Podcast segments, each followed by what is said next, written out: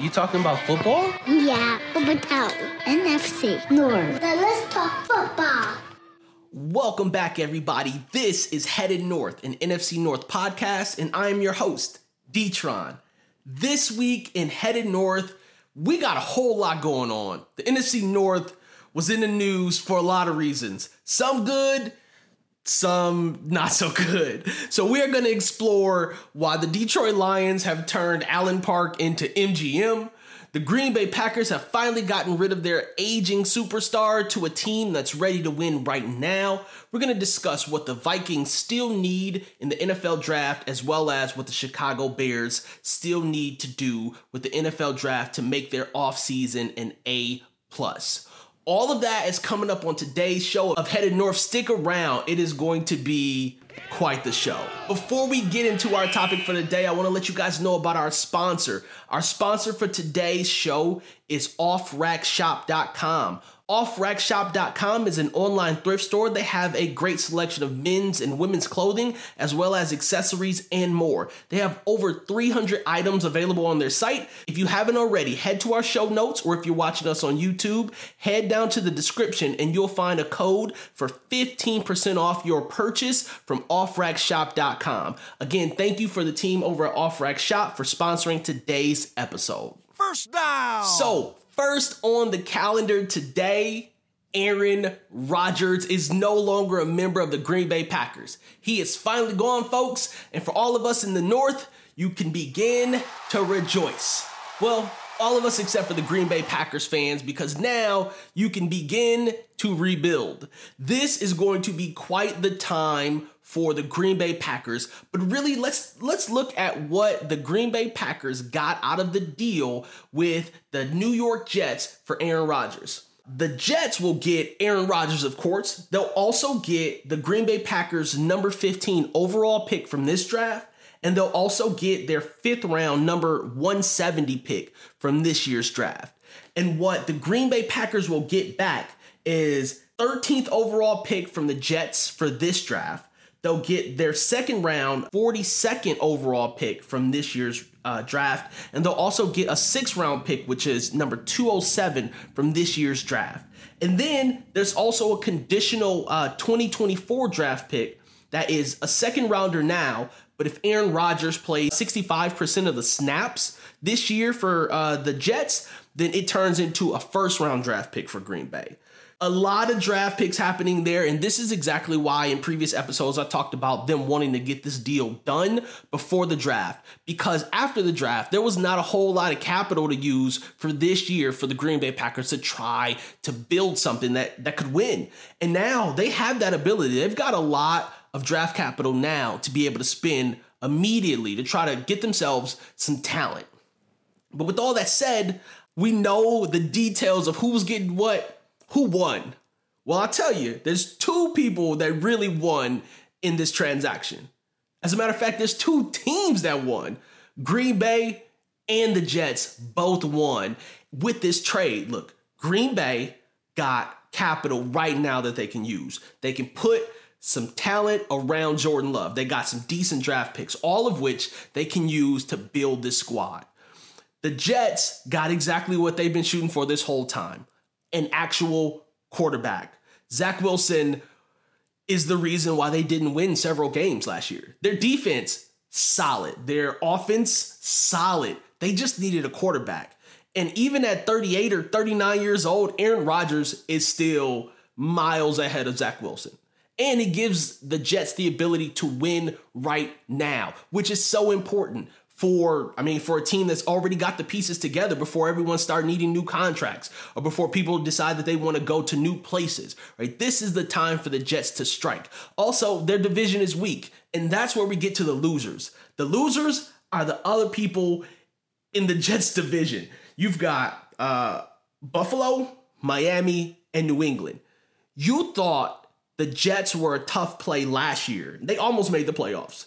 You just added a Hall of Famer who can still sling the rock. Like, Bill Belichick is going to hate his job. Miami, again, they got a whole bunch of talent, but they're getting ready to play a very good Jets team with now a Hall of Fame quarterback. boy, it's going to get interesting. And then Buffalo, who has seemed to have their run of the division, are going to now find themselves in a position where they're going to have someone to challenge them. There are going to be some really good divisional games this year for the Jets, but they're not on our, they're not a part of our show. We're talking Green Bay Packers. Green Bay now has a decision to make, and I'm going to tell you what decision I believe they're going to make. Green Bay could stick with Jordan Love and just take all the picks that they got and place talent around them, which they've got, again, the 13th pick. They've got the 42nd pick in the second round. They still have the 45th pick in the second round, and they have the 78th pick in the third round. I think the Green Bay Packers are going to trade up with the Detroit Lions. So I mentioned Green Bay has the 13th overall pick. The people selecting before them, Carolina's going to take a quarterback. Houston, probably going to take a quarterback. Arizona is not. Indianapolis will. Seattle won't. The Detroit Lions won't. But then you've got the Raiders and the Falcons, who may very well take a quarterback. Chicago won't. Philly won't. And Tennessee might, right? So you've got several people who could potentially select a QB that you may want if you're trying to restart your organization. I think Green Bay is going to trade with the Detroit Lions to get the 6th overall pick, give them the 13th pick and something else, and find a way to draft Will Levis. I think Will Levis is going to be a perfect addition to the Green Bay Packers, and I think it's because he reminds me a bit of Brett Favre with the way that he can sling the rock. Not wild and crazy Matthew Stafford sidearming it, but I'm just talking about his ability to have a big arm and sling the rock. I think Green Bay is going to go after Will Levis. And then it's going to be a competition between him and Jordan Love. Jordan Love will likely get the start because he's already there, but I don't believe Jordan Love is the future in Green Bay. So I've got Green Bay attempting to move up to the 6th overall spot, trading with Detroit to try to get Will Levis at 6, which would be wild. If they don't do it, and I'm wrong, which I've been wrong before, then you've got them going after a lot of talent in that 1st and 2nd round. But I see them going to get a quarterback with that 1st draft pick that they got. All right, that's my take on it. I don't think Jordan Love is the future. I do think that he's going to be competing for the starting job this year with whoever they select at 13 and or that trade up to 6. So we'll see what happens with the Jordan Love saga, but it is now Jordan Love's team. At least currently, it's his team, and he's going in as the starter. Right? First time in, 2 decades or something that it hasn't been Brett Favre or Aaron Rodgers as the starting quarterback at the beginning of the season for the Green Bay Packers. Packers fans, buckle up. I hope you're ready because it's getting ready to get wild. All right, so now we are moving into my Detroit Lions. Look, if you aren't familiar with the city of Detroit, let me tell you that there's approximately 3 casinos in the city of Detroit. You've got MGM, you've got Greektown, and you got Motor City. So there's plenty of places for you to get your gambling fix. Why on earth would you feel the need to go on your phone to gamble while you're at the team facility in Allen Park? Doesn't make a whole lot of sense to me other than the fact that it's convenient. And sure, it's convenient, but guess what? You're going to lose money because of this decision that you made. Whether it was not understanding the rules that apply to you as a member of an organization or blatantly just ignoring them, you made a decision and now financially you gotta live with it. And unfortunately, the team now has to live with your decisions as well. What am I talking about? If you have been under a rock, then you probably haven't heard, but otherwise, I'm sure you're familiar with the fact that multiple players from the Detroit Lions have been either suspended or suspended and released from the team in this past week. Jeez, oh Pete, you guys are killing me. Just when you've got something good going, someone's got to throw a wrench in the mechanics of what's happening down in Detroit, or up in Detroit from where I'm at. So the Lions suspended CJ Moore and Quintez Cephus. Those two also end up getting released. Stanley Berryhill and Jameson Williams for 6 games. All of this because they broke the NFL's gambling policy, which it might shock you to know that the NFL has a gambling policy as often as you see them advertised with FanDuel, but the NFL wants to protect the integrity of their game. As I mentioned, CJ and Quintez were released. They were released because they were actually betting on NFL games. That is a no-no. Now, I don't know if they weren't paying attention, but Calvin Ridley just got this. He just got suspended. He just came back from a suspension for this exact same thing. Bonehead mistakes, right? Stanley and Williams, they were not betting NFL games, but they were at the team facility, which you can't be betting at all when you're at the team facility. Little known rule maybe, but now it's going to impact them for 6 games this season. Let me tell you how important that is financially to the individuals involved in this story. So Stanley, that's Berryhill, he just signed a future reserve contract January 9th. He's going to forfeit $290,000 for the 6 games that he suspended. Are you kidding me? For a $1 FanDuel bet? You just lost $290,000 because you decided to put a bet in on your phone. Williams, he signed his 4-year, $17 million contract as a rookie with the Lions. They moved up to get him. He is going to forfeit $499,000 for the 6 games that he suspended. That is a $500,000 that you just cost yourself because you decided to put your bet in while you're at the team facility instead of driving across the street to Red Robin. But we're told that this is laid out for these associates, these players, and people in the building, like the whole time that they're there. Like people are telling you, hey, don't bet. Clearly there's examples, i.e. Calvin Ridley said, don't bet. But again, it's different for Williams and Berryhill because they weren't betting NFL. They probably thought they were in the clear, except they weren't at their own homes. They were at the team facility. So that's $290,000 for one person. That's $500,000 for someone else. It's going to cost him. And then CJ Moore and Quintez, it cost them their jobs. But on top of that, CJ Moore just signed a $4.5 million contract for 2 years. That was signed March 19th, which they said the investigation started just a little over a month ago. So that wasn't probably right after he signed his contract, the investigation started.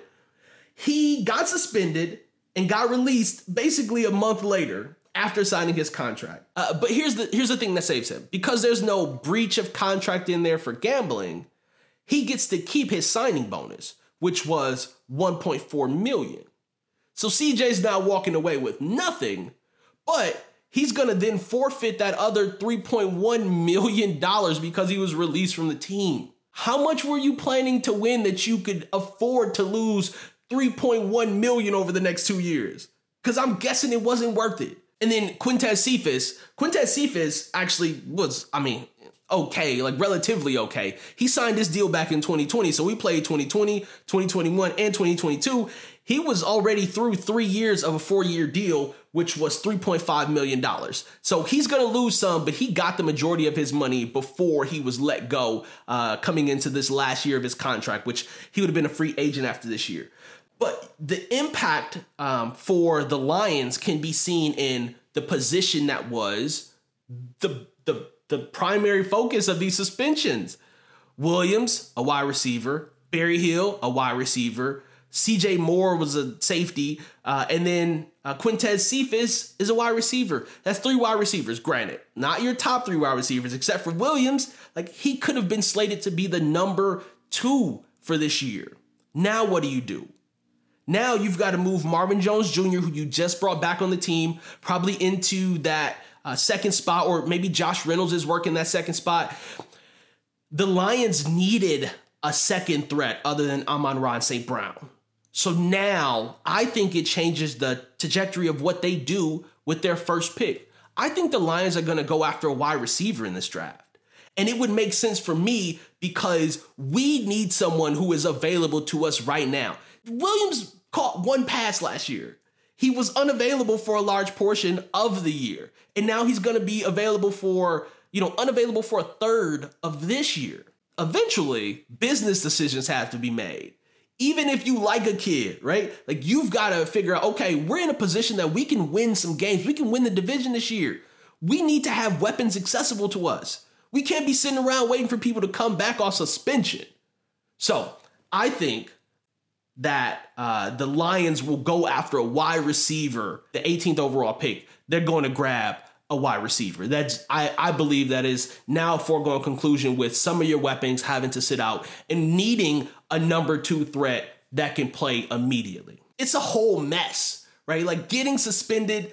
How many other sports are there, right? You could bet on badminton. You can bet on pickleball. You can bet on cornhole toss. Everything except for the sport that you are a part of. Go watch some film or something. You're not established enough to making these kinds of mistakes and expecting that it's not going to come back to bite you. It certainly is going to come back to bite you financially. Again, as a Lions fan, it's just disheartening because so many things are going well for this group. And hopefully it's just a speed bump that they can get past. But if it ends up being a thing, just know that I think the Lions are going to try to resolve that thing by bringing in someone who can help them right now. The Minnesota Vikings need a lot of stuff. They need a quarterback for the future. They could use an additional wide receiver target put on the other side of Justin Jefferson because their wide receiver core is eh.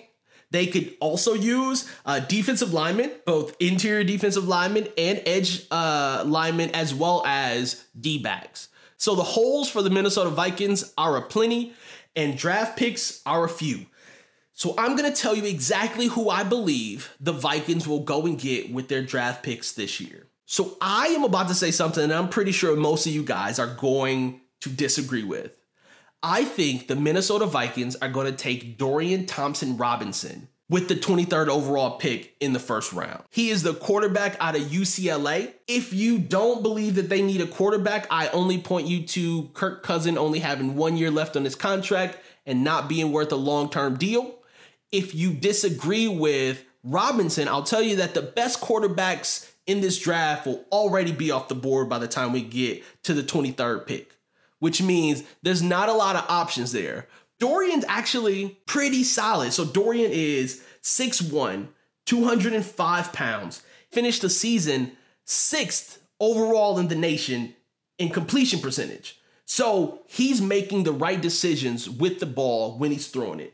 He was almost a 5-year starter, so played all 5 years at UCLA.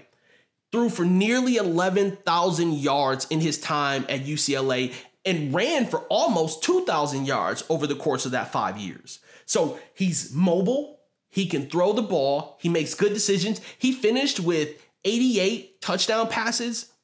And that's like almost a 3-to-1 ratio for his touchdown to interceptions. So he's completing his passes. He's making good decisions. He's mobile. He's semi-tall. I mean, 6'1 is a decent size for a quarterback. I think the problem why you don't hear him talked about like Richardson out of Florida or Will Levis is the idea that he doesn't have as high of a potential ceiling as these guys. He's going to just be a pretty good starter. But I think when you look at the Minnesota Vikings, they already got someone who is just okay, right? If you can't get a draft pick that's going to get you a star, then get someone who can provide you solid production, right? Like go and get someone who is as good as an average starting quarterback. And I think that's someone who's had almost 5 years of experience starting at a large university and putting up really solid numbers against decent competition. So I think the Minnesota Vikings are going to surprise a lot of people and take Robinson with their first overall pick in the first round. I think that makes him the 5th quarterback going off of the board in the first round in the 2023 draft. In the 3rd round with the 87th pick, I got them taking Zach Harrison, a defensive end out of Ohio State. Zach Harrison, solid career, 4-year player at Ohio State. Had a pretty good senior year, so he's got a good wingspan, broad jump numbers at the NFL Combine. In his senior season, he added 17 tackles, 7 assisted tackles, 19 stops. As a pass rusher, he got 31 total pressures. He got some QB hits, a sack or two in there. Having a pretty good senior year, Zach Harrison out of Ohio State is who I've got the Minnesota Vikings taking in the third round since they don't have a second round pick this year with the 87th overall pick. Lastly, their fourth round pick, 119. I got them taking Kei'Trel Clark out of Louisville. I think I mentioned him once or twice on a different episode of our podcast. I think Kei'Trel Clark is going to be a quality pickup for them this late in the round. I do believe that this draft class is deep for cornerbacks and wide receivers, and I think Kei'Trel Clark is a good blend to fall down to 119. So as a senior, he played in 12 games, 771 snaps, logged 44 tackles, 7 assists, and made 17 stops. But, you know, downside, he's on the smaller side. So he's 5'10", 180 pounds, not a great vertical, 34 and a half inches, but he did run like a 4.4 40, so a 4.42 40-yard dash, so he's fast. I think that's what they do with those first 3 picks that they have for this year's draft, and then try to figure out what to do in free agency with the rest of free agency to see what they can shore up before getting into the season. And lastly, we're going to talk about Chicago Bears. But before we get into Chicago, I just want to let you guys know, if you're still listening, please give the show a thumbs up, like it, subscribe if you're on YouTube, give us a rating and a review if you're on Apple Podcasts or Spotify. We really do appreciate it. Want to try to get the show to as many listeners as we can who care about the Midwest and care about football. Speaking of, if you are looking for a way to advertise to our listeners, go ahead, send us an email. That's headednorthpodcast@gmail.com and let us know how we can help with your advertising needs. All right, so the Chicago Bears. What we're going to do with Chicago Bears is we're going to look at who they still need, because Chicago has been making some quality moves this offseason. But those quality moves haven't shored up every position that Chicago needs. And so there's still a need for an offensive lineman. There's still a need for a defensive lineman. And there's still a need for defensive backs specifically. So the Chicago Bears last season had the most frequent offensive line changes of any team in the NFL. They only had the same set of offensive linemen on the field for about 17.1%. Now, these numbers are coming from sharpfootballanalysis.com, right? So last year, Chicago, 17.1% of the time had the same offensive line on the field. That's actually the second worst, ahead of just the Rams, with how much shuffling had to happen on their offensive line. But not only the rotation that they're going through, but over the last 2 seasons, the Bears have allowed the highest sack percentage in the NFL. That's at like 13.3%. Their pass blocking efficiency is like an 82.5 and makes them the 4th lowest in the NFL. So getting some continuity on the offensive line has to be priority number 1. And I think that starts with someone who has presented themselves as a very solid, dependable option on the offensive line. That, for me, is Paris Johnson Jr. Now, I know I've mentioned a couple of times about Jalen Carter, but I think the stats around the offensive line for the Chicago Bears and what they haven't done to shore that up in the offseason points to them needing to go and draft someone pretty high up with that first pick that they have, which is the 9th pick overall. Getting someone on their offensive line who can be a staple, who could be a Lane Johnson for them, right? They need that individual. So I think they go and get Paris Johnson Jr. out of Ohio State.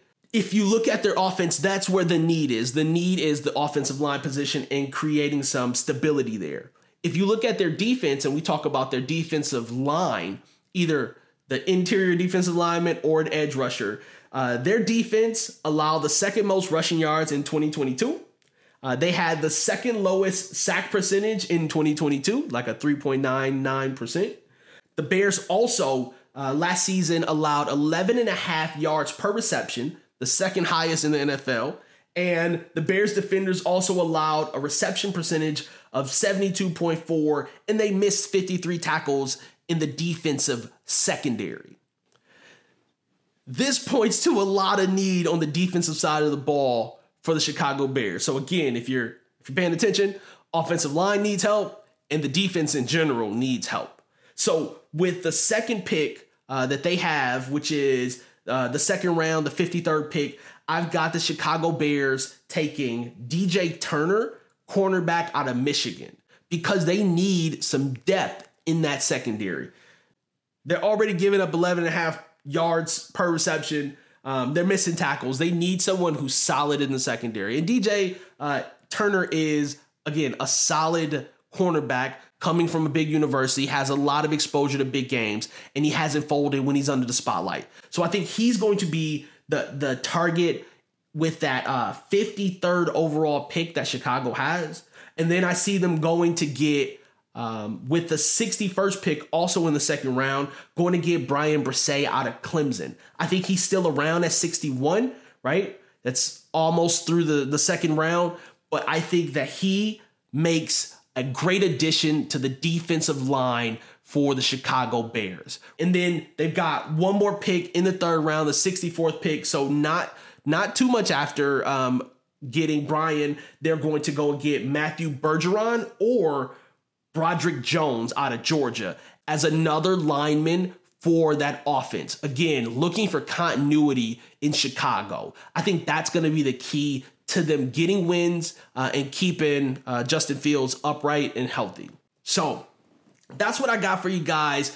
We're not going to go around the league this week because the show was just jam-packed with stuff. And so I'm going to catch you guys with a special edition, probably sometime right after the draft, with sort of recaps on who got taken, who the Lions, Vikings, Bears, and Packers all selected in their draft, and how right or wrong we were on the show. If you came along and you're still here, I appreciate it. If you come back, which I hope you do, make sure you've got your bags packed because we are headed north. I'm D-Tron. Peace. You talking about football? Yeah, but about NFC North. Now let's talk football.